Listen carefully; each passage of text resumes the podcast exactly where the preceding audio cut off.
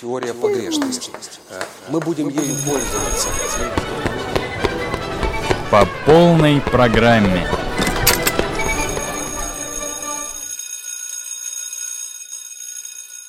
Меня зовут Лев Семенович Выгодский. Заметьте, именно через «Д». Скоро я поменяю фамилию, чтобы отличаться от родного брата ученого. Окончу сразу два университета и посвящу свою жизнь науке, став известным во всем мире психологом. В Советском Союзе в 60-е годы вокруг моей фигуры даже образуется целый культ. Я буду читать лекции в университетах, изменю подход к советскому воспитанию и обучению детей, сделаю ряд открытий в области неврологии, педологии и дефектологии. А пока мой путь только начинается. Я студент университета имени Шанявского. 1913 год. Я оказался на пороге настоящей взрослой жизни, попрощавшись с гимназией Ратнера в Гомеле.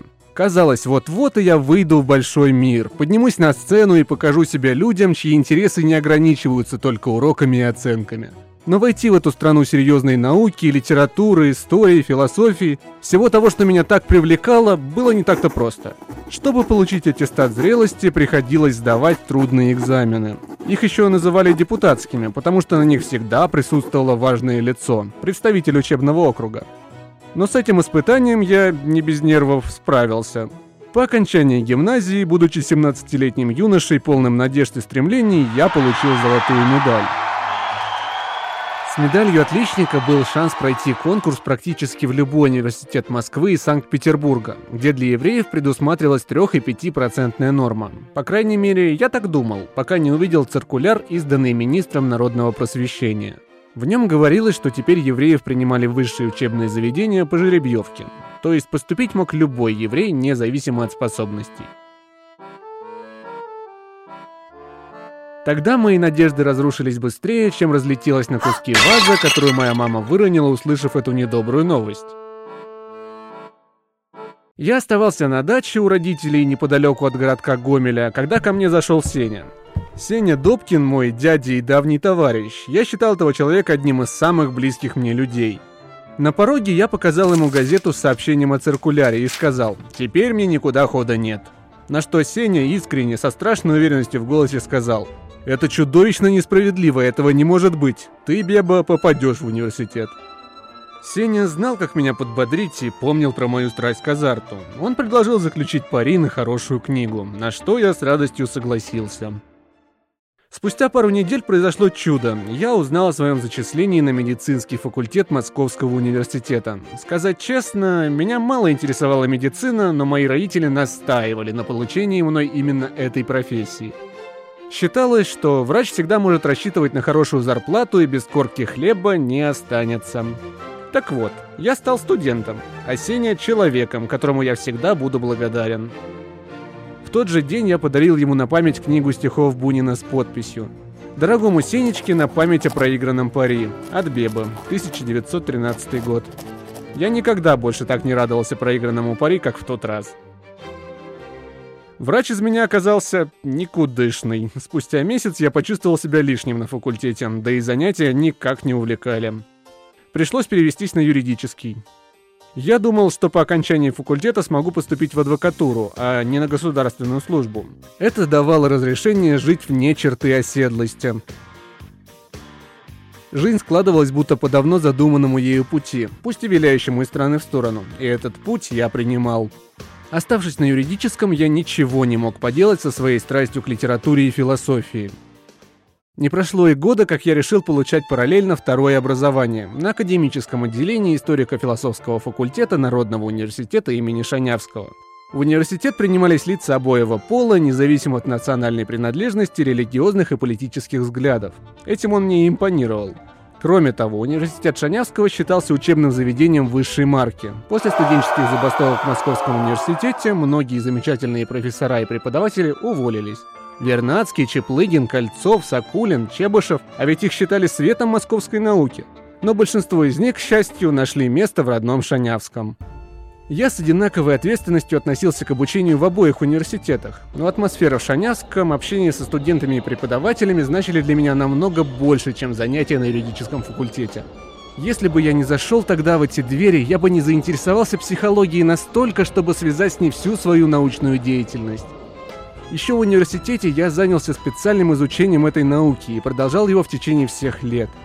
Признаться, мне всегда было мало, я хотел знать больше, даже лекции уважаемого мною профессора Блонского не до конца удовлетворяли мое любопытство.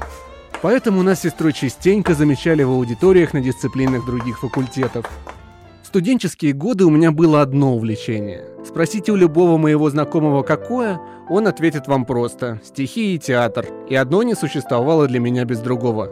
Как я любил Пушкина, но не столько любовную лирику, сколько поэзию с тяжелым философским подтекстом. Я читал между строк, разгадывал смыслы стихотворений словно головоломку. Сцены из Фауста, «Мне скучно без», например, или «Маленькие трагедии», подражание Корану – все это глубоко волновало мою душу. Эти стихи я мог с лету воспроизвести наизусть.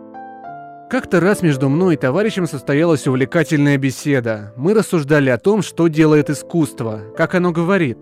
В частности, разговор шел о стихотворении к жене, которое, к слову, при жизни Пушкина не публиковалось. Если помните, начинается оно словами «Нет, я не дорожу». В нем меня удивляла одна вещь. Как же поэт смог так точно описать половой акт? При этом искусство сделало все это одухотворенным и совсем другим, далеким от пошлости – эти мысли я тогда не побоялся озвучить. В Москве я не пропускал ни одного спектакля в Московском художественном.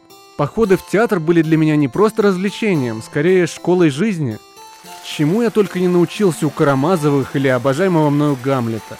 Последним я так увлекся, что был вынужден в хорошем смысле этого слова посвятить ему дипломную работу. Мы с сестрой покупали самые дешевые билеты в художественные и камерные театры – Помню дни, когда мы, как бедные студенты, довольствовались малым. Сидели весь спектакль на ступеньках скрипучей лестницы или вовсе стояли на самой галерке. Но это того стоило. После каждой понравившейся мне постановки я делал записи в дневнике. Писал рецензии, иногда очерки, этюды. Правда, никогда их никому не показывал, даже самым близким.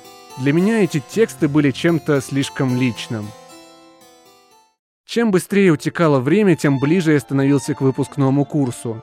Сразу после окончания университета жизнь продолжала вести меня известной одной только ей дорогой. Событий случалось так много, что я еле успевал их замечать, но одно осталось в моей памяти навсегда. Судьба наградила меня за упорный труд. В 1919-м я решил вернуться в Гомель для изучения трудов Сеченова, Павлова и Бехтерева.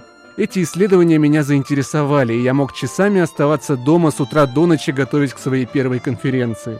Доклад должен был быть представлен огромной аудитории элите научного общества на конференции в Петрограде. Перед выступлением мной ни на секунду не овладело сомнение. Я был хорошо подготовлен. Зато легкому переживанию все же удалось зацепить мои нервы. Но все прошло лучше, чем можно себе представить. Моя речь обратила на себя внимание, как я потом слышал. Ох уж эти неловкие разговоры, новизной мысли, логика изложения и убедительностью аргументов. Когда один из делегатов подошел ко мне, то с удивлением обнаружил, что никакого текста доклада я не готовил. На столе лежал всего лишь чистый лист бумаги. Он не переставал выражать восхищение и удивление моей речью. Не скрою, что глубоко в душе эти слова мне льстили. Делегатом оказался к тому времени уже хорошо известный, несмотря на молодость своими экспериментальными работами и занятиями психоанализом, с ним переписывался сам Фрейд, психолог Александр Лурия. Позже в собственной биографии Лурия напишет, что его жизнь разделилась на два периода. Маленький, несущественный до встречи и большой, существенный после встречи со мной. После доклада психолог сразу бросился убеждать Константина Корнилова, возглавлявшего психологический институт, немедленно переманить меня в Москву.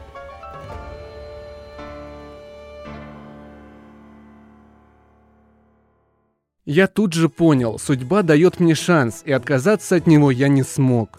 Принял предложение, переехал в Москву и поселился в институтском подвале.